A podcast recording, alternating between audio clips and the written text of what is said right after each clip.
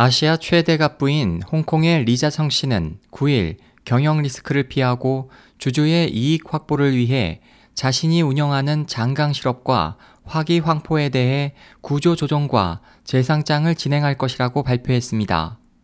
일각에서는 중국의 경기 둔화에 맞춰 발표된 그의 계획이 탈 홍콩, 탈 중국을 위한 움직임일 수 있다고 시사했습니다.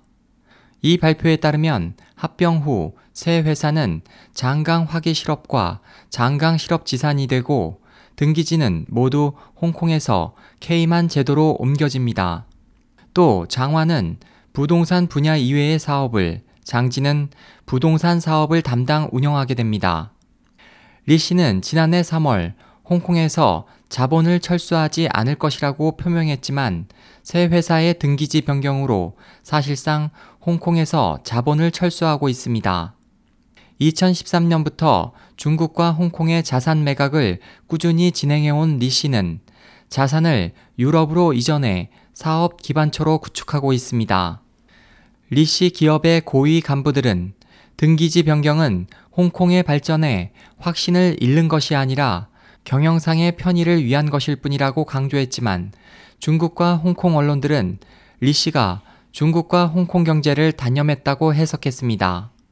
중국에서 투자 평론가와 증권 분석가로 활약하고 있는 종합금융정보 사이트 히투망의 황성 대표는 리 씨의 움직임은 탈 홍콩, 탈 중국의 위험 신호라며 그로 인해 위안화와 중국 자산이 폭락할 가능성이 있다고 전망했습니다.